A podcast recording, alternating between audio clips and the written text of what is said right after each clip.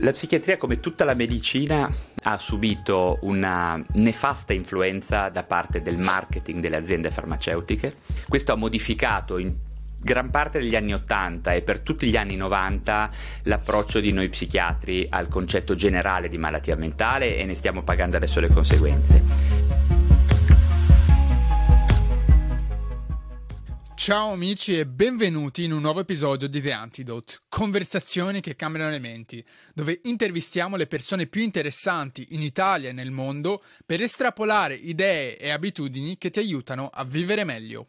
Il nostro ospite di oggi è Valerio Rosso, un medico chirurgo, psichiatra, psicoterapeuta, autore e divulgatore. Valerio è autore del più letto blog italiano di psichiatria, e ha un canale YouTube con più di 100.000 iscritti dove divulga contenuti su temi che variano dalle malattie mentali alle dipendenze, alle psichedelici e molto altro. Valerio è anche autore del libro progetto PsyQ, dove utilizza le conoscenze moderne della neuroscienza e della lifestyle psychiatry per aiutare le persone a prendere più controllo del proprio benessere psicologico. In questo episodio scoprirai i tre elementi fondamentali per fare scelte migliori nella tua vita perché Valerio ha iniziato a pubblicare contenuti online, diventando lo psichiatra più conosciuto d'Italia, perché lo psichiatra è visto come una figura che ti imbottisce di farmaci, qual è la dipendenza moderna più pericolosa e molto altro. Se trovi questa conversazione interessante, lascia una recensione a questo podcast. Ci vogliono pochi secondi e mi aiuterai a crescere come canale, così da raggiungere sempre più persone con queste conversazioni che cambiano le menti. E adesso Ecco la mia conversazione con Valerio Rosso. Valerio Rosso, benvenuto su The Antidote e grazie mille per essere qua, è un vero piacere. Grazie a te Camille, grazie davvero dell'invito e complimenti per il tuo podcast. Grazie, questa cosa mi, mi, fa molto piacere, specialmente venendo da te, perché appunto questo è proprio da dove volevo iniziare hai un canale YouTube e in generale un blog che in Italia hanno fatto molto successo in ambito eh, psicologico, in ambito di psicoterapia. Questo significa, per come sono abituato a vederla, che comunque hai colpito quello che è un vuoto di mercato, le persone hanno visto un'esigenza reale in quello che fai. Volevo partire un attimo da lì e chiederti in generale perché hai iniziato a fare divulgazione di contenuti e cosa hai imparato nell'esperienza. Se, quindi se eh, è stata una cartina al tornasole di quello che è un'esigenza che vedi più su vasta scala. Io ho iniziato a divulgare i temi della psichiatria in realtà della psichiatria hardcore proprio, non, diciamo, non parlavo né di crescita né mm. di miglioramento personale né di psicologia, narcisismo, relazioni difficili, tossiche, io parlavo di psichiatria oh, e parlo ancora adesso prevalentemente di psichiatria diciamo hard way, quindi eh, schizofrenia, disturbo bipolare, grave disadattamento dipendenze a vari livelli e soprattutto anche di quello che è l'incontro fra l'essere umano e una società che si sta modificando in maniera molto rapida e non per il meglio per noi esseri umani a mio parere. Quindi insomma ho cercato di riassumere tutto questo in vari contenuti. Ho iniziato con il blog che è stato il, il punto di inizio di tutto. Ehm, poi ho, sono passato al podcast e poi ho deciso che era più comodo per me ehm, registrare del video, poi estrarre la traccia audio e quindi sì. fare sia blog, podcast e, e, e, YouTube. Uso anche gli altri social media, li uso in termini mh, mm, di, di lavoro, diciamo, non sono sono stato un po' dipendente dai social media, poi eh. ho, ho, deciso che avrei perso troppo tempo e quindi mi... Il, il, male, il male comune del giorno d'oggi, no? Sì, un tutti... è, è, un male molto più grave di quanto non, non si immagini in realtà, perché ne parla tutti col sorrisino sulle labbra, spesso, mm. e, e, un pochino, io lo paragono spesso all'alcol, nel senso che se uno vedi uno che è strafatto di eroina sotto casa, pochi ridono, pochi sorridono, sì. cioè, perché abbiamo un imprinting abbastanza codificato su alcune droghe. Invece alcol meno, social media ancora meno, una sorta cioè, di... C'è un detto, non mi ricordo chi l'ha detto, l'alcol è l'unica droga che se non la prendi vieni giudicato. Sì, no? si dice, essere così. Si, si Beh, dice che chi non beve ha qualcosa da nascondere, no? Sì, beh, ne hanno inventate di, di, arguzie per far bere di più le persone. Tra parentesi, dipende dove sei. Se sei sulle colline eh, in Toscana, non puoi certo dire che l'alcol è la più potente e più devastante sostanza stupefacente che c'è al mondo. No, assolutamente. Se sei, insomma, a New York qualcuno ti può cagare un po' di più, se sei Insomma, dipende ecco, da dove ti trovi. Eh, io ho lavorato tanto tempo in Piemonte, lì quando dicevo queste cose qua mi guardavano come se fossi squilibrato. Sì. D'altra parte noi che ci occupiamo di salute mentale in maniera professionale dobbiamo basarci sulle evidenze, non sulle arguzie, non sui giochi di parole, sulle manovre di marketing, ma dobbiamo vedere che cosa accade realmente a livello della popolazione. Quindi. Ma insomma, tutti questi temi qua di cui probabilmente parleremo oggi, ehm, mi, mi, pareva meritassero di essere portati alla popolazione laica, anche perché la salute mentale, la psichiatria, le neuroscienze hanno due livelli abbastanza netti di comprensione, è un po' come quando guidi l'automobile, il primo livello è semplice, può essere condiviso rapidamente, no? io tengo il volante, freno, accelero, cambio marcia, spesso se a meno che non sei particolarmente appassionato non hai neanche idea di che cosa accade sotto il cofano, no? Ecco, in salute mentale le cose sono abbastanza simili a questa cosa, c'è un livello molto mh, mm, divulgabile eh, ed è possibile arrivare alle persone in maniera efficace, a mio parere, se hai continuità, se hai passione, eh, se cerchi di sviluppare tu stesso delle buone competenze comunicative, certamente c'è un livello eh, sottostante più, più importante da un punto di vista eh, di, di, complessità, sì, scientifico, eh, che, insomma, di, di, cui ogni tanto parlo, ma non è il focus primario del mio, del mio lavoro di, di, divulgazione. Anche se ultimamente sempre di più mi sto rivolgendo anche magari ai medici in formazione, ehm, agli operatori della salute che non siano eh, psichiatri o che non si dedicano direttamente alla salute mentale e sto facendo questo proprio perché a mio parere è molto importante che non solo la gente comune entri in contatto e venga preriscaldata al, ai temi della salute mentale, ma è molto importante anche che questo accada per gli operatori non, che non si dedicano direttamente alla psichiatria, perché la psichiatria è ovunque se tu parli con un medico di medicina generale o vai in un pronto soccorso di un ospedale italiano ti renderai conto che molto spesso le difficoltà che incontrano gli operatori sono molto connesse all'incapacità di gestire in maniera professionale e basata sulle migliori evidenze scientifiche possibile diversi casi di psichiatria o di psicologia. Insomma, è una divisione questa che io non faccio francamente mai. Per me esiste la salute mentale, ehm, anzi trovo che sia molto Uh, strano e, ed è, insomma di dividere psicologia e psichiatria anche perché ci sono dei disturbi e ci sono i migliori interventi terapeutici possibili per quei disturbi, alle volte la psicoterapia, alle volte sono gli psicofarmaci, alle volte sono modifiche strategiche dello stile di vita, alle volte bisogna riabilitare. Ecco. Eh, la gente mh, tende a scindere questi aspetti e mh, a non capire che spesso il migliore intervento terapeutico possibile in psichiatria è rappresentato da un puzzle in cui si mettono i pesi sulle varie possibilità terapeutiche e si costruisce la miscela perfetta per quella data persona. Ecco. Cosa, cosa, ti ha permesso di, di, capire fare questo lavoro divulgativo? Perché comunque 100.000 iscritti su un canale YouTube vuol dire che le persone hanno trovato una seria utilità in quello, in quello che fai, no? Ci sono tanti commenti sui tuoi canali, le persone poi si vede hanno una fame per quello che, che tu pubblichi.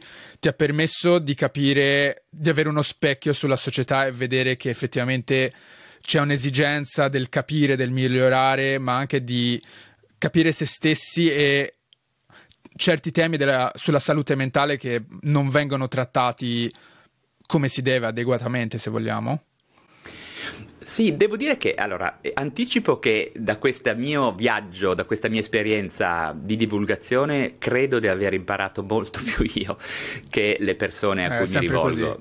Mm, è, è stata una delle esperienze più formative che ho mai fatto in vita mia e spero che continuerà a lungo perché mi sento potenziato, migliorato da questo percorso grazie a tutti i feedback che ho ricevuto dalle persone. Inizialmente la, la, la scintilla è stata il fatto che mh, vedevo tantissima gente e ancora adesso in realtà, parlare di neuroscienze e salute mentale mm. senza avere idea di che cosa dicessero. Alcune alimentavano fake news, alcune discorsi un po' distorti, altri pompavano sullo stigma, eh, alcuni erano oggettivamente, sono ancora adesso antipsichiatri veri e propri. Eh, e questo sarebbe un discorso interessante poi anche magari da approfondire sì. Mi sono reso conto che di psichiatria ne parlavano tutti meno che gli psichiatri okay. e questo è stato un pochino una scintilla importante dal mio punto di vista. Inoltre poi ho visto che i miei pazienti, mh, perché io faccio ovviamente anche attività clinica, meno adesso in questi giorni eh, di un tempo, eh, però continuo assolutamente a fare attività clinica due volte alla settimana presso il Servizio Sanitario Nazionale due giorni di lavoro e continuo a fare perché credo sia importante restare in contatto. R- mantenere quel contatto, sì, sì, sì. sì. sì, sì. Non faccio, mm, non sto facendo attività private, ecco ad esempio potrei aprire 5 studi, 50 studi in tutta Italia perché questo lavoro dà tanta visibilità. Non l'ho mai fatto perché non funziona così la psichiatria. La gente purtroppo è ancora alla ricerca del guru quando invece dovrebbe cercare mm. un'equipe di lavoro molto, molto efficace e dovrebbe essere richiesta quella anche a livello politico, non lo scienziato. Non ci sono scienziati, ci sono buone equipe di lavoro che si muovono certo. in maniera coordinata utilizzando le ultime eh, conoscenze della scienza. Ecco, ecco dicevo. Ehm, in questo senso qua quindi mi sono ritrovato a, eh, a, parlare e a rispondere una volta per tutte alle domande che mi venivano fatte in maniera costante, no? che cos'è la depressione, cos'è la schizofrenia, eh, le, i pazienti psichiatrici sono criminali, fanno violenza, non fanno violenza, certo. le droghe, il tema dell'alcol che è un tema di cui io mi sono sempre occupato molto, fino poi arrivare a eh, mettere in campo il mio interesse principale, che è un interesse un po' trasversale rispetto a quello dei miei colleghi, che è quello di come il modo in cui viviamo, il nostro stile di vita, influenzi direttamente il nostro benessere mentale, possa essere origine di un disturbo mentale, possa sostenere un disturbo mentale, possa impedire frenare la guarigione da un disturbo mentale, possa addirittura facilitare delle ricadute presso questo disturbo mentale. Quindi lifestyle psychiatric è una disciplina abbastanza moderna e che in realtà è una è un puzzle di tante conoscenze no? della lifestyle medicine che è normale utilizzarla ad esempio in ambito cardiovascolare. Um, adesso sappiamo, abbiamo le prove scientifiche adeguate che ci dicono che il nostro stile di vita può influenzare anche pesantemente, potrebbe essere addirittura la prima determinante di eh, malattia mentale che noi esseri umani abbiamo e può addirittura cambiare il nostro destino genetico.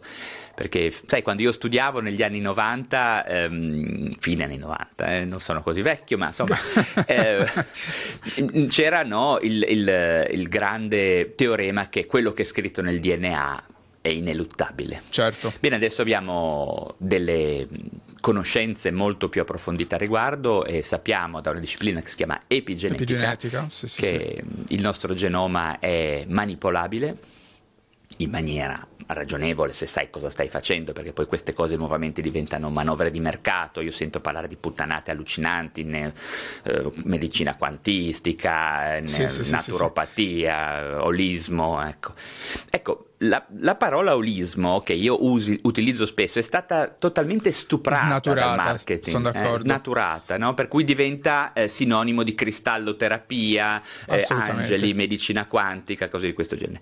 In realtà è una parola bellissima e che dovrebbe essere nella testa di ogni medico, non di ogni psichiatra, perché riguarda proprio l'approccio a 360 gradi che uno ha per la persona. È lo stile di vita di cui io sono un fautore e uno studioso è qualcosa che ti permette di avvicinarti a questa prospettiva un po' ideale dell'approccio olistico al paziente. Assolutamente, guarda, stai toccando quella che io considero un po' anche la, la core mission del, del podcast, se vogliamo.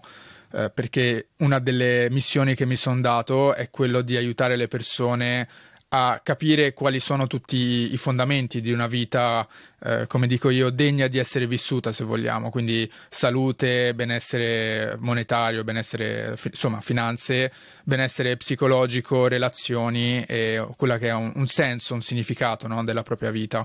E eh, quindi il lifestyle è assolutamente qualcosa di necessario per costruire la vita che vogliamo vivere prima stavi parlando delle, dei critici de, della psichiatria e ti ho sentito diverse volte in uh, interviste dire che c'è una parte dei critici che in realtà tu stimi, che, che vedi come dei critici positivi. Volevo chiederti, in questa realizzazione eh, nell'andare verso più una medicina del lifestyle, una medicina olistica ma nel senso vero del termine, non nel senso stuprato come stavamo dicendo, vedi una carenza della psichiatria moderna e della medicina moderna nell'affrontare quelli che sono i temi complessi della vita umana in relazione con l'ambiente moderno in cui viviamo che non riesce a vedere eh, è un approccio troppo meccanicistico, se vogliamo, non riesce a vedere che, quelle che sono le necessità preventive e di benessere più a 360 gradi? La psichiatria, come tutta la medicina, ma forse la psichiatria un pochino di più, insieme probabilmente all'oncologia e alle malattie infettive, ha subito una nefasta influenza da parte del marketing delle aziende farmaceutiche. Questo ha modificato in gran parte degli anni 80 e per tutti gli anni 90 l'approccio di noi psichiatri al concetto generale di malattia mentale e ne stiamo pagando adesso le conseguenze. Premessa importante, io sono una persona che si dedica serissimamente alla psicofarmacologia, eh, sono assolutamente consapevole e la mia pratica clinica quotidiana mi fa mh, capire, mi dà conferma che certo. la psicofarmacologia sia un grande regalo eh, che, che, la scienza abbia fatto al, al, alla possibilità di curare le persone affette da un disturbo mentale.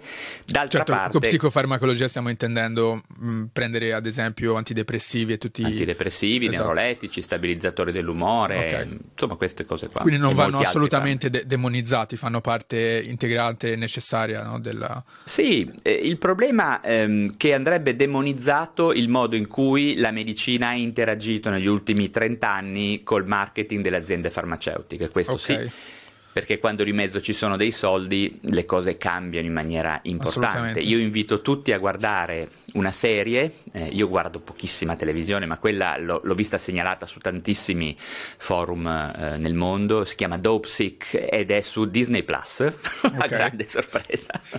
Okay. Eh, per cui insieme a Topolino che fa le magie trovate questa serie questa fantastica. Se- sì che parla di come l'America è stata stravolta dall'epidemia di abuso di oppiacei, oppiacei. Okay. Eh, quindi l'oxicontin, l'ossicodone, eh, e di come ci sia una retorica veramente sbagliata sul, sul fatto che i medici siano in, infallibili. Okay. Mm. I medici sono esseri umani che sono tanto più efficaci ed efficienti quanto più studiano, quanto più sono ben impostati in ambito etico e quanto più sono prudenti e desiderosi di avere nella testa il vero obiettivo di aiutare le persone. Okay? Perché la medicina si presta a essere mh, mm, a diventare un ottimo grimaldello, ad esempio, per entrare in un miglioramento economico anche buono in molti passaggi di classe eh, che vengono fatte dalle persone, quindi la medicina come specialità di lavoro, ecco, come tipo di lavoro può essere molto potente se messa in mano a narcisisti, a persone prive di scrupoli, eh, certo. perché la salute è la cosa più importante probabilmente che abbiamo, la sì. nostra salute biopsicosociale, quindi il medico dovrebbe avere una quota etica tripla, quadrupla rispetto ad altri lavori, forse, eh? perché poi anche molti sì, altri sì, lavori, insomma, sì, io faccio il contadino, ma eh, il roro di schifezze, la, la roba che, sì, sì. che è esatto il mio campo per avere migliori sì, è quella che tendiamo, tendiamo, ad elevare i medici a delle figure quasi divine e dimenticarci che effettivamente come puoi trovare un uh, avvocato incompetente e uno bravo, puoi trovare un medico incompetente e uno bravo, no? Assolutamente. E oltretutto un tempo c'era, penso un po', c'era il concetto di ordine medico, no? mm. una roba veramente strana, che è ortogonale a quella che è adesso sì, invece sì, l'approccio al paziente che è basato sulla uh, qualità della relazione terapeutica, quindi sulla pare, mm, diciamo, sull'essere paritetico con le persone, sullo spiegare bene le cose. E tutto questo è, è, difficile da portare avanti in un sistema sanitario nazionale sempre più agli sgoccioli, in cui nessuno ha più tempo, eccetera, eccetera, eccetera. D'altra parte, noi psichiatri dovremmo provare a tenere duro perché il nostro lavoro molto importante, che se fatto male può avere delle conseguenze davvero negative, no? Ed è anche difficile. Mm, c'è un punto importante che ci terrei a, a, spiegare alle persone che ci seguono, perché la psichiatria è una disciplina eh, che ha un, che la differenza dalle altre. Se io come medico faccio un errore in psichiatria, raramente ne vedo le conseguenze subito dopo, no? Mm. Mia moglie è un anestesista, se sbaglia un'anestesia te ne accorgi in minuti, certo. addirittura in secondi, ok? Sì. Spesso gli psichiatri fanno casino in un uh, time Lasso span di tempo? molto lungo. Molto okay. lungo, cioè io posso fare una cazzata qua e il, il problema mm. di questa stupidaggine lo vedo Questo magari dopo mesi allunga o addirittura in importante il feedback loop, no? quindi il, la comprensione e l'implementazione poi di azioni correttive se, se necessarie. Esattamente. Eh, il vero valore in psichiatria è il permanere di una relazione terapeutica, certo. eh, di, di, restare in contatto col paziente, eh, di passare delle buone consegne con i medici, no? con chi magari ci sostituisce, eccetera, cose di questo genere. Per cui ehm, la psichiatria si presta ogni tanto anche a essere criticata, per ritornare alla tua domanda, anche a ragione, eh, perché alle volte ci sono degli psichiatri che si comportano come se fossero dermatologi mm. e questo Può non avere tanto inteso, successo. Inteso nella velocità di, di prescrizione, quindi... Sì, nel, nella capacità di capire tutto in due secondi, no? Ah, certo. eh, io ho dei colleghi che ti vedono un quarto d'ora, ti prescrivono sì, sì, e poi ci si vede dopo. Ecco. Eh, infatti io credo anche abbastanza poco alla psichiatria privata, fra virgolette, proprio per le, le modalità con cui viene portata avanti, che okay. sono un po' incompatibili, no? Insomma, se, ecco, psichiatria... uno può fare anche il chirurgo privato se vuole, no? però deve avere una sala chirurgica sterile, fatta bene, deve avere tante risorse. Invece lo psichiatra è convinto che possa fare in, uno, in un muro e con un tavolo quello che magari si può fare invece con un'equipe di lavoro, ah, una certo. struttura dietro, che ti permette no? di avere ad esempio il sistema pubblico a livello di esatto, risorse. Esatto. Ok. E, ehm, quindi questo è un punto, insomma, eh, tutto questo mh, deriva è, è, dov- è, stata dovuta molto al riduzionismo biologico che ci hanno inculcato le aziende farmaceutiche, in cui la psichiatria sarebbe fatta di una pillola, che la certo. depressione certo. si cura con eh beh, una certo. pillola. Se, se tutto no, si eh. cura con una pillola, chi ha la pillola poi le, magari, le chiavi in mano, no? Esatto. No, magari fosse così, eh? cioè sì, tutti sì, aspettiamo sì. sta cazzo di pillola, però purtroppo non c'è. Non arriva, eh, Sappiamo benissimo che la depressione eh, si cura solo con una pillola nel 15% dei casi. Ok. Eh, in okay. una casistica molto bassa. Ehm, in quei casi lì funziona molto bene, però si parla di una depressione molto biologica, molto neurobiologica. Certo. Eh, sì, ho no, sentito uno, uno, psicologo americano parlarne, di, dire che se tu hai tutto che ti va bene nella vita e sei depresso, allora forse la pillola può funzionare. Invece, se prendi la pillola, ma tutto il resto nella tua vita non sta andando, hai problemi relazionali, non hai soldi, eh, sei in cattiva salute, allora chiaramente è, il problema non è la biologia, ma la biologia ti sta indicando che c'è tutta una serie di cose che non sono equilibrate, che non stanno andando nella direzione giusta. Beh, se tutto mi va male una pillola funziona, deve essere dell'LSD probabilmente. no, eh, sì, no sì, insomma, sì. io mi stupirei se uno va tutto, ha una vita che va a rotoli gli do una pillola e dottore tutto a posto. Eh, però, però la moglie sì, sì, mi ha lasciato, mi è morto il cane, ho perso il lavoro, ma sto da Dio. Cioè, però effettivamente tante volte si vedono, si vedono, questi ragionamenti.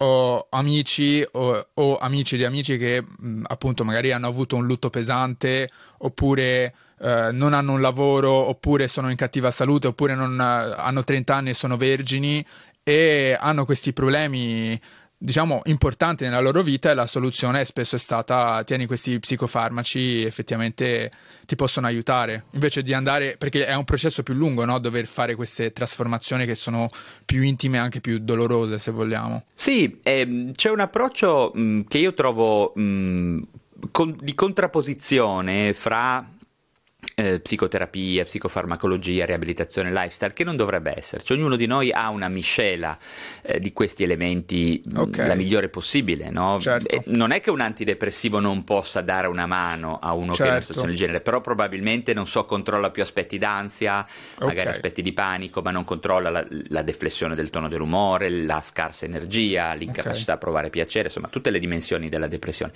Bisogna stare eh, attenti quindi a non, a non separare le due cose. Sì, bisogna stare attenti, a mio parere, a um, trovare um, soluzioni troppo semplici. Certo. Nel senso Sì. che se io vado da una persona, vado da uno psichiatra, mi parla 10 minuti, mi dà un antidepressivo, bah, De- deve, sì, deve accendermi un campanello d'allarme. Sì, sì, Ok. sì, sì, sì, sì. Esatto, esattamente. Ehm, questo è una cosa importante perché, ripeto, ehm, l'intervento migliore lo si può fare, lo si può avere quando più disciplinarietà convergono nei confronti di una persona da aiutarla.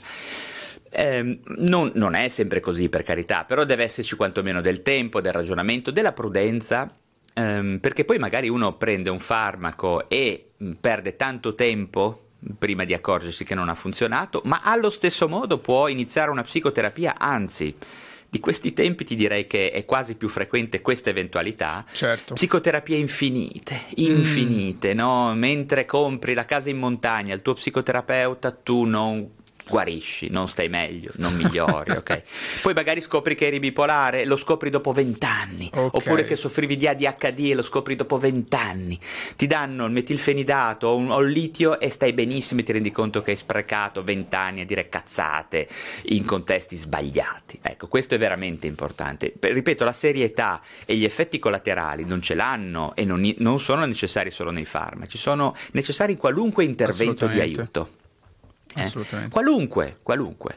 Ehm, uno può perdere tempo col coach, come con lo psichiatra, con il santone, con l'igienista, con, con lo psicoterapeuta, se dietro non c'è un ragionamento accurato, una competenza, un approccio etico ben saldo, che in psichiatria, ripeto, deve essere probabilmente ancora più alto Sì. che in dermatologia, e, e quindi insomma questo è un po'... Tutte queste ragioni, quello di cui stiamo parlando adesso è stato un po' il motivo per cui ho iniziato a parlare sul web eh, di psichiatria, perché volevo che le persone avessero le idee chiare per un verso e fossero preriscaldati in maniera consapevole prima di avvicinarsi a uno psichiatra o alla salute mentale o a uno psicologo in generale. E questo credo di essere riuscito di, insomma, di- di- a raggiungere questo piccolo obiettivo. Grande, le, piccolo, le grande. conoscenze sono questa parola inglese è molto usata, anche questa è stuprata, ma un grande empowerment, no? ti danno il potere poi di prendere delle decisioni, delle decisioni migliori.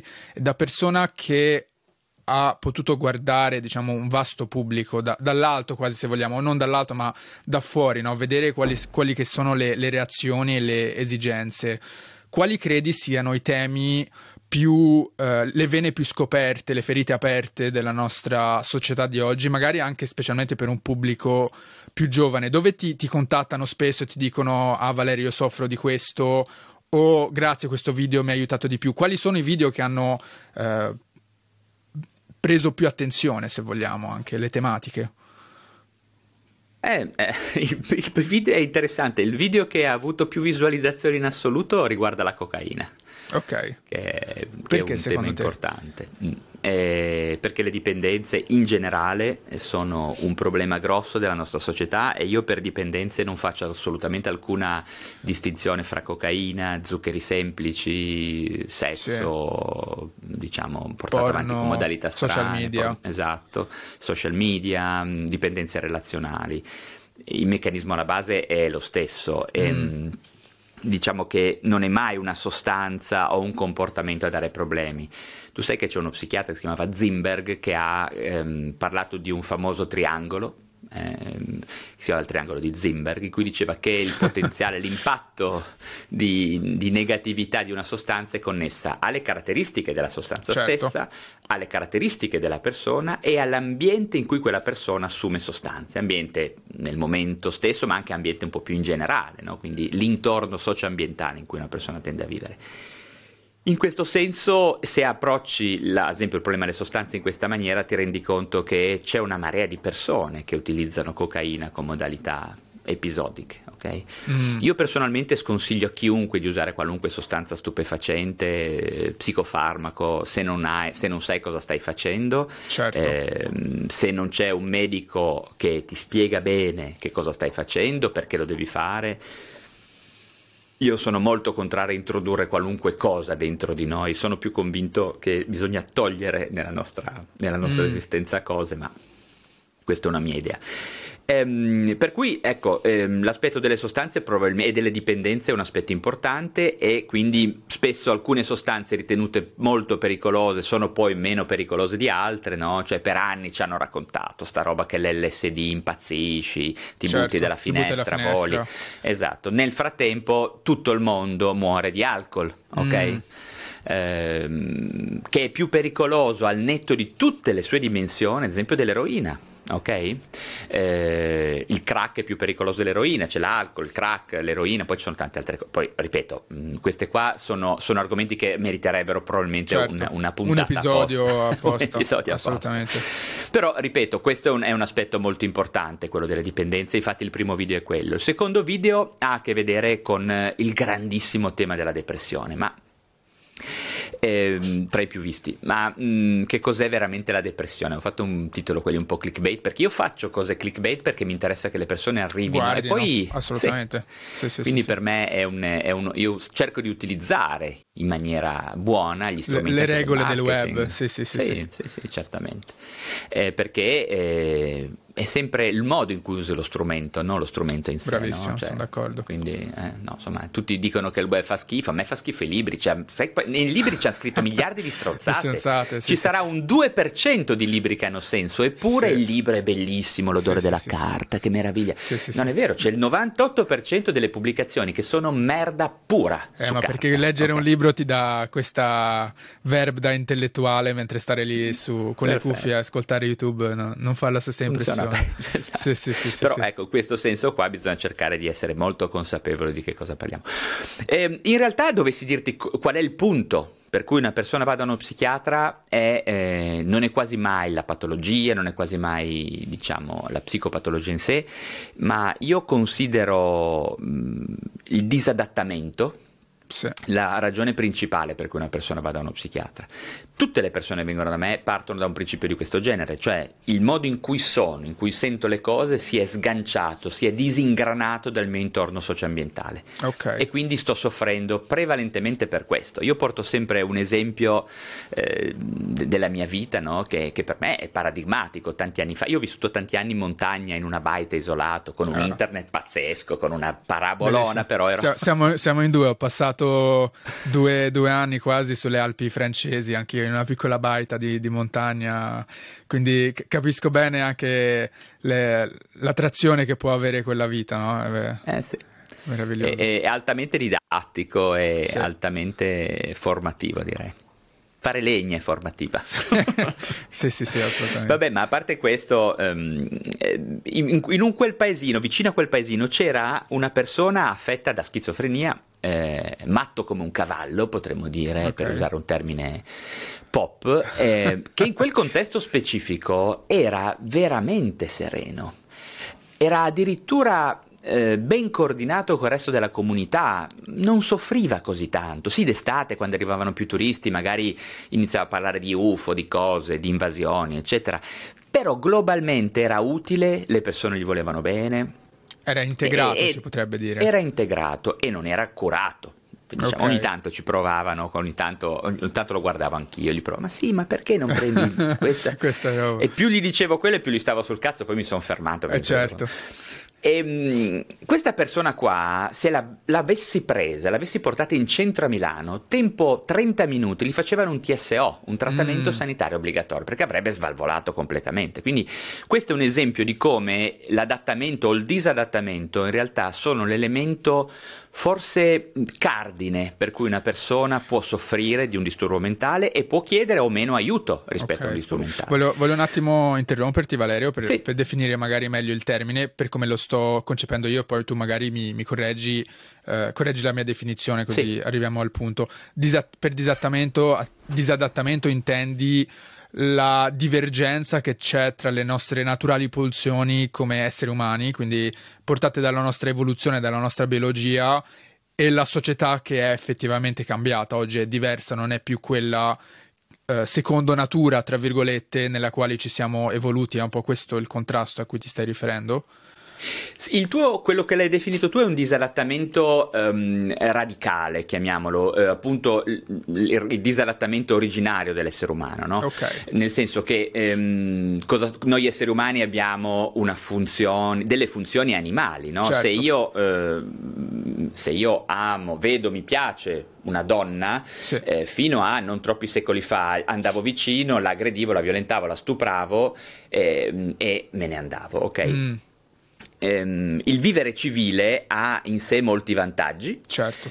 Ehm, che, che sei una donna, questo no? esatto, accade meno solitamente, esatto. Accade molto meno, non devo difendere la mia eh, casa con lo schioppo eh, esatto. o, qualcosa del genere.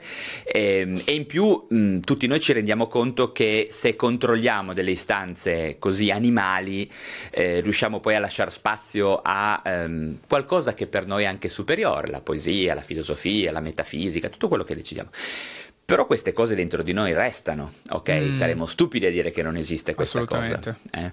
Infatti basta che ti prendi un po' di alcol o ti viene una bottarella di Alzheimer che fai subito delle cazzate atomiche, ok? Assolutamente, guarda, questo è un tema molto, molto interessante che, che, cerco di trattare spesso, che è un po' quello di cui parlava Jung, no? la, la tua ombra, che queste pulsioni eh, in qualche modo vengono fuori in ambiti diversi ed è meglio cercare di rendersene conto. Ad esempio ho iniziato quasi da sette mesi a fare arti marziali in maniera più, più frequente e mi rendo conto di avere un lato di aggressività che eh, esiste che è molto utile anche se vogliamo perché se applicato nelle maniere giuste può essere una grande fonte di, di forza ma che spesso viene, viene represso no? perché devi chiaramente adattarti a quello che è una, una, vita civile invece nei contesti giusti farlo uscire fuori e rendersene conto può essere, gran, di, essere, può essere di grande beneficio e questo, quello che hai detto tu in maniera molto opportuna, molto corretta, ci fa entrare nell'ambito di che cos'è il disadattamento in termini contemporanei. Sì.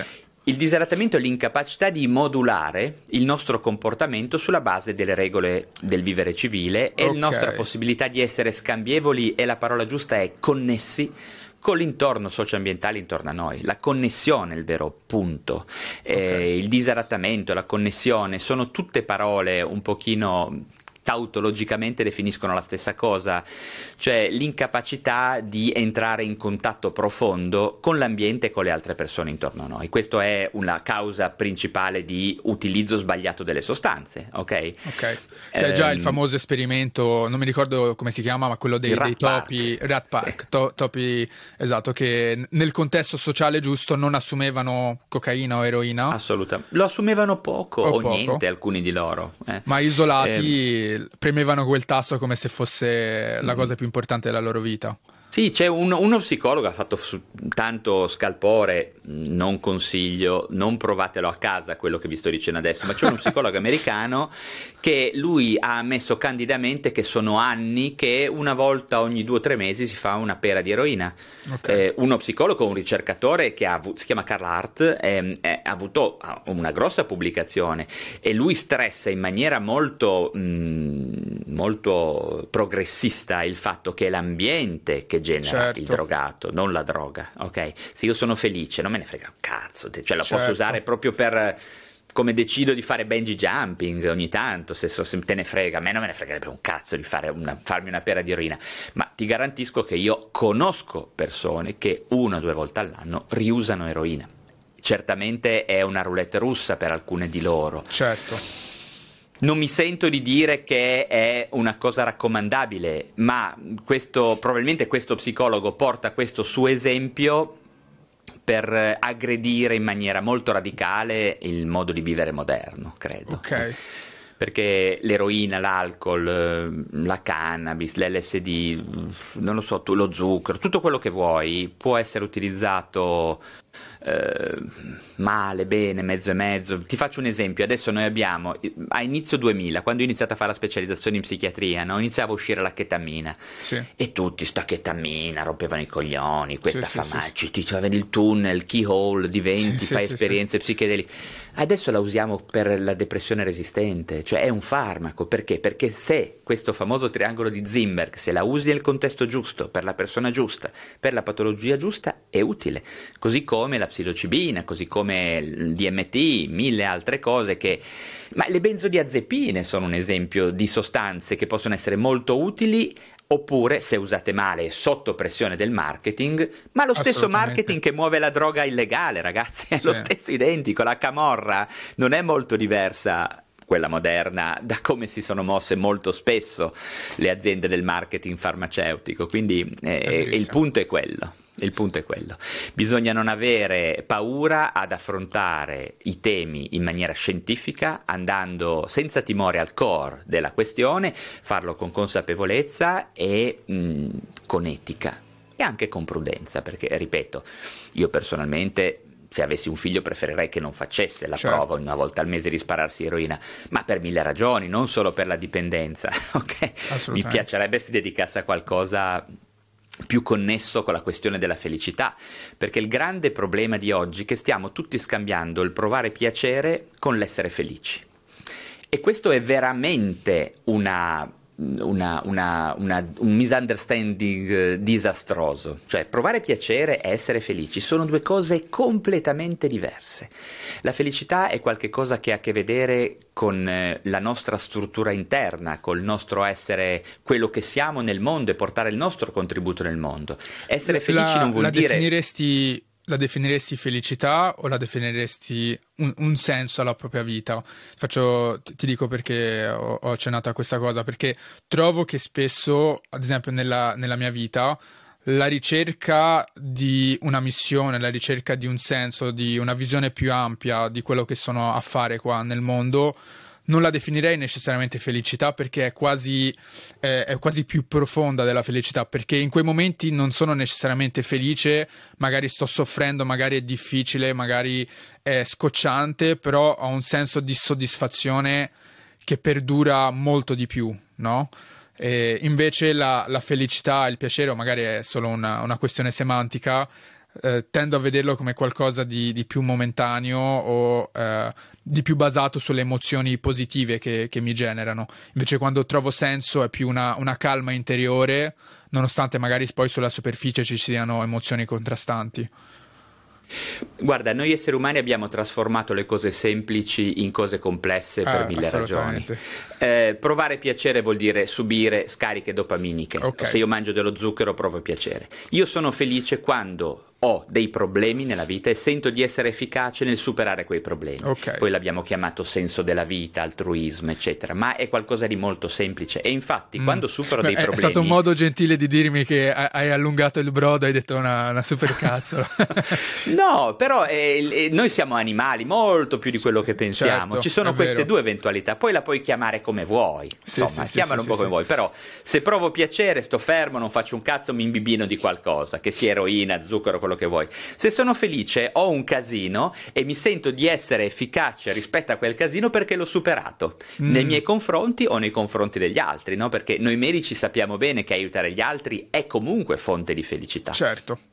Certo. Perché eh, ti viene la fixing reaction, cioè sei efficace sì, nell'aiutare non solo i tuoi cazzi, alle volte non, non, risolvi i tuoi problemi e risolvi eh, quelli, degli, quelli altri. altri. Ecco, sì. Per cui questa è un po' la divisione. Poi l'abbiamo trasformata in senso della vita, eh, in eh, tutto quello che vuoi. Sì, Ma sì, è un po' la vista... mia deformazione di essere un grande fan di, di Viktor Frankl che ha scritto okay, L'uomo in cerca okay. di senso, che lui okay. teorizza proprio questo, che l'uomo ha bisogno, non ha bisogno di smettere di soffrire necessariamente, non ha bisogno di, di, essere felice, ha bisogno di trovare un senso più profondo nella sua vita e lui dice uh, who has a big enough why can bear anyhow, quindi chi ha un perché abbastanza grosso può subire qualsiasi eh, diciamo, problema nella vita, ecco.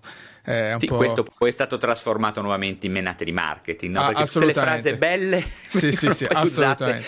Ecco, assolutamente. Però se tu ci pensi è sostanzialmente un mettere a leva, un elevare a sistema quello che stavamo dicendo prima, cioè ho un problema e sono efficace nel risolverlo. Ecco. Se io metto a leva, eh, se sistematizzo questo comportamento, decido di trovare un'area in cui io sono particolarmente brava a risolvere problemi, ecco lo metto al felice, servizio no? degli altri. Sì. Posso essere uno psichiatra, un idraulico, sì, un sì, contadino, quello che vuoi, ma si parte sempre da un problema di, su cui io sono efficace e questo per me è motivo di soddisfazione, diventa il senso della mia vita, se vogliamo dargli un nome di società. Sì. Sì, sì, sì. Quindi tornando a quest'idea di disadattamento di cui parlavamo, sì eh, il Giovanni, chiamiamolo così, che viveva nelle montagne, riusciva ad avere, se vogliamo, questo era, era utile alla società, era sì. integrato, riusciva a dare un senso alla propria esistenza, o come preferiresti dire tu, eh, riusciva ad essere felice perché aveva uno scopo, se vogliamo. Sì. Invece, se lo portavi in centro a Milano, questo sarebbe esploso, probabilmente faceva fuori qualcuno, si faceva fuori sì, da diventava solo. diventava subito un freak, eh, uno strano, un, un, un e, e perdeva questo senso, corretto, proprio così. Si può al giorno d'oggi ricreare questo senso nella propria vita, questa idea di comunità? Se sì, come? C'è una situazione di cui si sta abusando pesantemente oggi e che si sta travisando pesantemente, che è il concetto di resilienza, mm. eh, di resistere. Sì, sì, sì bisogna resistere.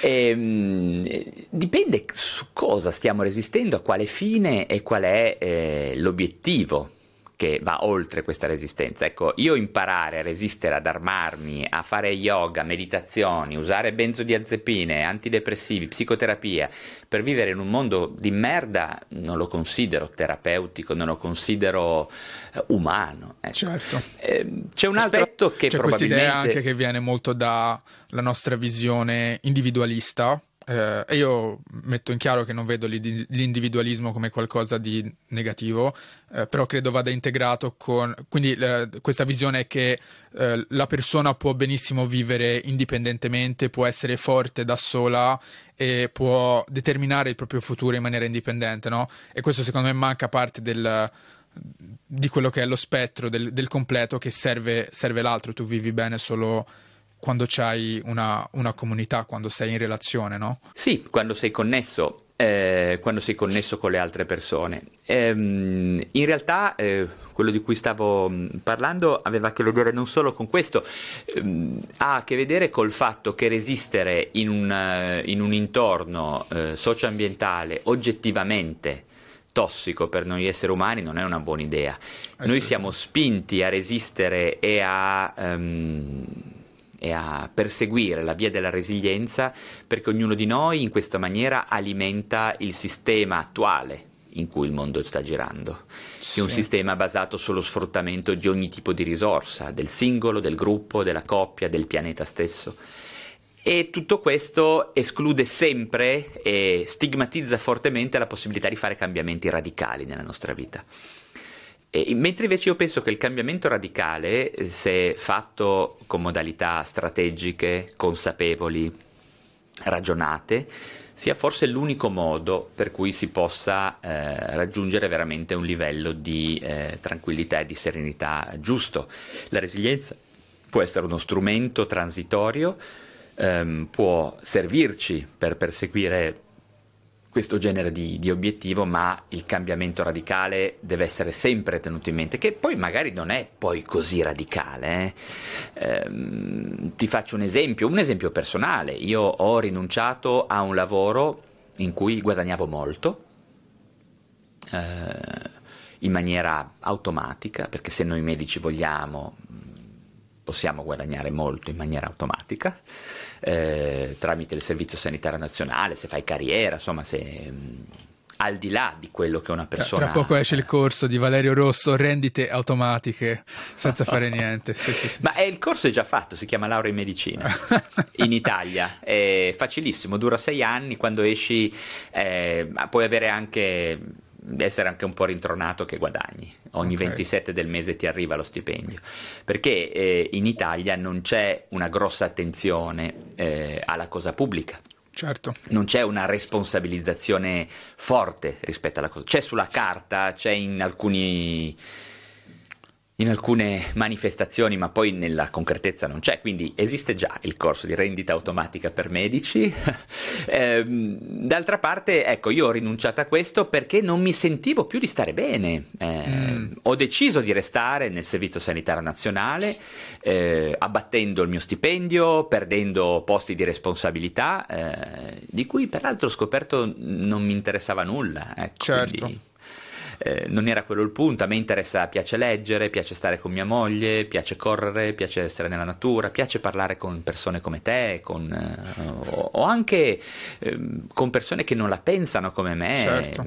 non, non, litigo mai, eh, devo dire, però insomma mi piace avere persone che mi provocano. Assolutamente.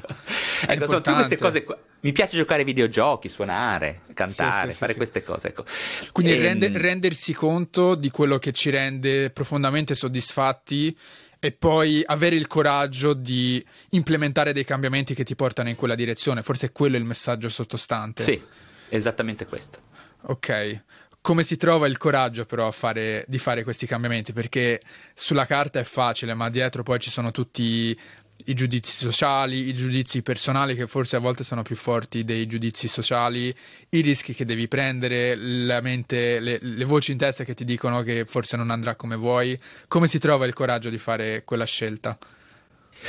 Per me non è una questione di coraggio, io non sono coraggioso, sono una persona molto mh, mm, meditativa, meditabonda addirittura, mm. quindi non sono coraggioso. Ehm, l'importante è eh, essere versatili. Per essere versatili eh, è fondamentale non avere dipendenze. Sì è fondamentale avere mh, le ah, idee belli- chiare. Bellissima questa cosa. no, no, p- piccola parentesi qua, nel, nel pre-intervista sta- mi stavi dicendo che non bevi caffè, io ti ho detto che ho smesso di berlo da un annetto ormai, era per mettermi alla prova se potevo effettivamente stare senza e mi sono reso conto all'inizio molto velocemente che effettivamente ne ero dipendente, perché io ho sofferto in quei giorni che l'ho tolto e quindi mi sono messo ho detto no, allora lo toglierò definitivamente perché tu non avrai il controllo su di me, piccola sostanza eh, psicotropa, psicotropa, quindi l'ho tolto e devo dire che effettivamente ne ho avuto tanti benefici, quindi mm. ci sono piccole cose nella vita che magari non ci rendiamo conto ma ci, ci attaccano, no? ci tengono... Sì e ognuno deve essere consapevole di trovare quella che, insomma, che è la sua mm, sostanza, da, proprio da non toccare. Io non posso toccare le sigarette, cioè okay. se posso bere ogni tanto un bicchiere di vino, mm, lo bevo in situazioni problemi. sociali, non, quello sì. non, non, credo sia un mio problema, però se io adesso mi fumo una sigaretta, in 30 secondi sono già uscito e vado a comprare una stecca di sigarette e me ne sbrano. Eh. Così. E, e, non è certamente, eh, ripeto, non è una questione di stupidità, è questione di incontro con una sostanza che per te è particolarmente dannosa. Ma ripeto, torniamo un po' alla tua domanda sì. che era interessante. Versatilità, Versatilità, quindi perdita completa di tutte le dipendenze. Il secondo, pusto, il secondo punto è la indipendenza economica. Mm. È il, è il vero secondo punto. Noi viviamo in una società in cui siamo tutti portati a indebitarci e a farci estrarre soldi con modalità eh, automatiche, sì. okay? abbonamenti, centri commerciali, cibo. Il cibo sta diventando una roba che a me mi, mi sta nauseando. Sì. Nel senso, ormai io vedo altro parlare di ristoranti, eh, di, di, chef, di sommelier, di puttanate, ma basta. È una, per, è una persone ormai... disposte a spendere cifre importanti per andare a mangiare in posti che non si possono permettere per pubblicare una foto sui social per dire che sono stati in quei posti, no? Quello. Ma soprattutto c'è l'idea che se mangio un cibo di merda costoso sia un cibo sano. Mm. Cioè, sì, non sì, so, sì. mangio le ostriche che sono grassi e merda perché sono dei filtri, e, cioè, beh, no, l'ostrica no, lo, è, è, sana, non è sana, è uguale, identico che se mangi, al, cioè, semplicemente quello che c'è dentro. Cioè, non abbiamo cultura, ad esempio, di tipo alimentare, economica, e quindi, ripeto, l'aspetto dell'indipendenza economica è fondamentale perché siamo tutti su quella che si chiama una giostra di indebitamento e siamo tutti potenzialmente vittime di un'estrazione di denaro a qualsiasi livello della tua fascia di reddito, no? Se sei un medico che guadagna bene, ti estraggono denaro vendendoti una Porsche, certo. perché non ce la possiamo permettere noi una Porsche, no? C'era certo. quel tipo, come si chiama quello che ha scritto quel libro, che dice che la macchina dovresti, se ti serve un'automobile di questi tempi, sì, sì, posto sì. che ti serva, dovrebbe, dovresti pagarla un decimo del tuo conto in banca. Okay? Assolutamente. Eh, mentre invece pre- persone... prendiamo mutui, finanziamenti, esatto, uh, per prendere il macchinario. Io, mio caro amico che vende automobili, mi dice che dietro a ogni automobile di lusso ci sono disastri econnomici. Disastri economici. Io uh, lavoro per un cliente che si occupa di, fa una cosa molto bella, aiuta le, le famiglie a uscire dal debito. E mm-hmm. dice che ora la, la, fascia di età che sta aumentando di più sono gli, gli, under 30 che prendono debiti importanti per macchine o viaggi, quindi finanziamenti per andare in vacanza e si esatto. ritrovano esatto. senza saperli gestire, quindi si ritrovano esatto. in difficoltà. E questa è una cosa molto importante. Io messo, mi sono messo la regola che se una cosa non la puoi comprare due volte vuol dire che non te la puoi realmente permettere. E mi sono sempre messo la regola assolutamente nessun debito, nessun, nessun comprare a scapito del futuro, no? del tuo io futuro, perché è anche molto utile vedere se stessi in futuro come una persona estranea a cui potenzialmente stai facendo un danno, no? non comportandoti bene oggi. E per tornare a questo tema dell'indipendenza, non avere queste necessità mi ha permesso di fare delle scelte nella vita che probabilmente se avevo il mutuo da pagare o se avevo eh, tutta una serie di finanziamenti per il cellulare o per il computer da, da portare avanti non avrei fatto perché dopo non li fai, non, non prendi queste decisioni. Se tu non hai in banca due o tre anni di stile di vita, non cambi niente. Non cambi niente. Non cambi niente perché chiaramente sei preoccupato di non mangiare, di finire male, eccetera. Quindi questo, l'aspetto della gestione finanziaria è il vero problema, è il secondo vero problema perché il primo resta sempre la questione delle dipendenze, dipendenze, ma in realtà poi sono connessi in qualche maniera, cioè anche la non indipendenza finanziaria genera una caduta della tua versatilità mm. e una difficoltà a contemplare i cambiamenti certo. radicali. E, e, poi infine c'è indubbiamente l'aspetto della um, indipendenza emotiva. Eh, che ha a che vedere poi con la paura del giudizio degli altri, con eh, la riverberazione nella tua vita, distanze genitoriali che non hai E questo con i social risolto, pum, è proprio aumentato in maniera incredibile, perché siamo mm. costantemente bombardati dal giudizio altrui, no? da questo specchio sociale.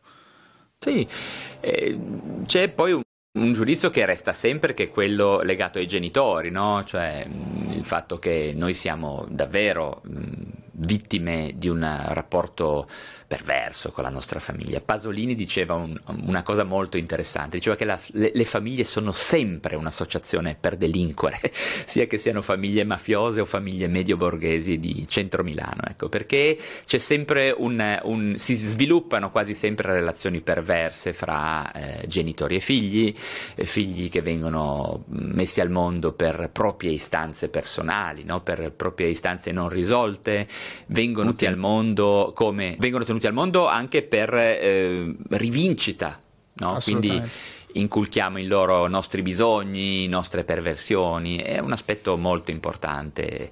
Eh, oltretutto siamo ormai 8 miliardi, insomma c'è questa angoscia di fare figli, da, cioè, poi c'è una retorica di figli, dovremmo fare meno figli. Mm. c'è tantissima gente nel mondo, dovremmo prendere tantissimi immigrati e smettere di fare figli perché il mondo non è più un posto che, che può diventare gestibile, insomma questo, questo ci dice la scienza. Poi abbiamo un papa che ci dice che bisogna fare 52 figli. e c'è quindi, gente, gente che lo fa. Quindi raggiungere un'indipendenza economica liberarsi dalle dipendenze e liber- avere un'indipendenza emotiva. L'indipendenza sì. emotiva come, come, si raggiunge? Qual è un suggerimento? Eh, questa è una bella, rispo- è una bella domanda a cui non ti so dare una risposta. Okay. È, è, meno generalizzabile rispetto certo. alle altre due prima. Eh, spesso è necessario fare dei percorsi eh, per accelerare perché poi le persone ci arrivano eh, alle volte, ehm, però per accelerare possono essere utili dei percorsi eh, di conoscenza.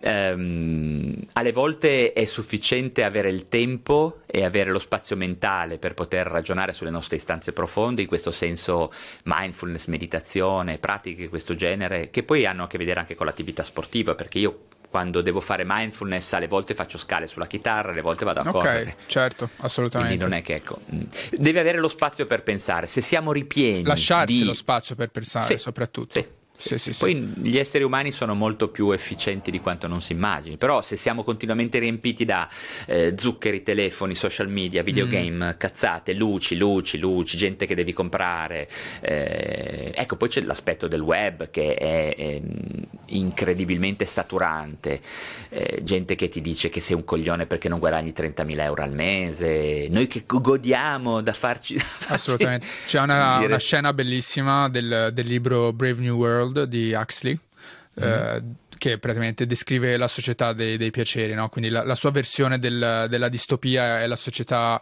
eh, anestetizzata dai piaceri e c'è questa per scena me, dove... ovviamente è un libro molto importante quello, come assolutamente eh, la scena dove non mi ricordo lei come si chiama ma vanno nell'elicottero insieme e lei per un attimo è allontanata da tutti gli stimoli guarda nel buio nel, nel vuoto e si rende conto quasi di una, di una profondità, di un terrore no? che, che, esiste là fuori in quel silenzio che non si era mai permesso di, di toccare e viene presa dal terrore, vuole scappare, vuole tornare subito nella, nella società sti- degli stimoli. Quindi più ti allontani da quella cosa, più ti sorprenderà nei momenti eh, in cui meno te li aspetti e non sarà più il, il, silenzio non sarà più un amico con il quale confidarti, ma sarà eh, sarà il terrore che ti butta... Un'istanza spaventosa. Una... Ma sì. i latini avevano coniato un termine perfetto che è horror vacui mm. e, e, ne parlavano in termini narrativi e filosofici. L'horror vacui è qualcosa che riguarda profondamente tutti noi. Noi adesso abbiamo necessità di sovraccaricarci di stimoli tutto questo ha un senso più generale perché ha a che vedere poi con la nostra paura di confrontarci con la morte, con la fine, con la perdita della coscienza indefinita, certo. no? che è il modello di business della Chiesa che ha portato avanti per molti anni. Infatti eh, adesso tutto questo, sì. mh, tutto questo fenomeno sta prendendo il posto della Chiesa e con lo stesso se non superiore livello di, um, di problematicità sul, sugli esseri umani perché è, è distraente, eh, ci fa allontanare dalla nostra natura anche finita. Mm-hmm. Ok? Ed è, ed è, una cosa che le persone non vogliono, non vogliono sentire perché se uno pensa che eh, la sua vita non, che il bello non inizia quando muori, oppure che una, rileggendo questa narrazione, il bello non inizia quando acquisti o quando possiedi o quando ti droghi o quando stimoli certo. dopamina, beh, la, la, tua visione sul mondo cambia drasticamente. Assolutamente, assolutamente. assolutamente. E, e questo purtroppo il nostro modello, il modello capitalistico è, è basato su, su tutto questo su tutto questo, sul fatto che le persone devono sempre di più spendere, poi non potendo più spendere hanno deciso di inventare l'indebitamento, e l'indebitamento personale, l'indebitamento planetario, di risorse planetarie e come diceva in Don't Look Up moriremo tutti. Assolut- assolutamente. E non fra tanti secoli, eh, abbastanza t- presto. Sì. Abbastanza presto. C'è chi dice fra 20-30 anni addirittura. Eh, era... Ne vedremo delle belle. Sì, sì, ne vedremo, ne vedremo, delle belle. Valerio, guarda, portandoci verso una conclusione che so che tra okay. poco devi, devi, andare, ti faccio l'ultima domanda, sì. che è, eh, sai qualche consiglio da dare al te stesso ventenne? Quindi se tu potessi tornare indietro e parlare con il Valerio Ru- Rosso di vent'anni, cosa diresti? Ah, non ci ho mai pensato, anche se questa domanda la sento sempre fare a tutti, eh, io non ho mai pensato. Non credo darei nessun consiglio, mi sono divertito, um, ho avuto modo di fare le mie esperienze con i tempi giusti, mi sono drogato il giusto, ho fatto cazzate il giusto, ho avuto contatti con, i, con le altre persone il giusto. Di suonare di più, mi direi questo consiglio, suona di più perché probabilmente la mia vera la mia vera eh, aspirazione mancata. Per chi ci sta e... solo ascoltando via audio, dietro a Valerio ci sono tantissime chitarre. Lui mi ha confessato che ne vedo solo una parte, quindi tutto il muro sì, è, ne vedi solo è riempito. Due, tutto è esatto. Sì, mi darei quel consiglio lì: suonare di più. Per te la musica ha un aspetto profondo, speciale. Sì, sì. Ogni volta che ho del tempo suono. Cosa, cosa ti rivela sulla, sulla vita, la musica? Um, in realtà la vita, um, la musica mi permette di capire di più sulla vita perché mi fa spegnere mi diminuisce, mi, a, mi, abbassa di qualche tacca la rimuginazione e il rumore di fondo. Mi ritrovo in contesti molto emozionali ehm, e questo mi rendo conto che mi fa bene. Ecco. È una possibilità di ragionare meno, di provare di più, eh, di, di, fare dei bei viaggioni mentali che nessun filosofo, nessun psichiatra, nessun eh, matematico mi fa fare. Ecco. Per, ovviamente per quello che riguarda la mia sensibilità possibilità. Entri, a contatto con la vera natura delle cose, diciamo. Io, io direi quasi Dio, ma questa è, la, è, una conversazione per un'altra volta, dai, mettiamola okay. così. Valerio, io ti ringrazio molto, è stato un vero piacere. Eh, ti ringrazio molto per Grazie il tempo che hai dedicato e ne sono estremamente grato, non ho altro, no, non posso metterla in nessun altro modo. Spero di averti di nuovo in futuro, magari con un'audience un po' più grossa ed è quello l'obiettivo. Ma io veramente sono qua per parlare con te, non con l'audience, quindi per me puoi farlo quando vuoi. Fantastico, grazie. Alla prossima. Ciao a Ciao. tutti anche quelli che ci ascolteranno. Ciao e grazie per aver ascoltato questo episodio fino in fondo. Se questa conversazione ti è piaciuta, ricordati di iscriverti al canale del podcast e magari condividere questo episodio con i tuoi amici. Grazie, ci vediamo alla prossima puntata.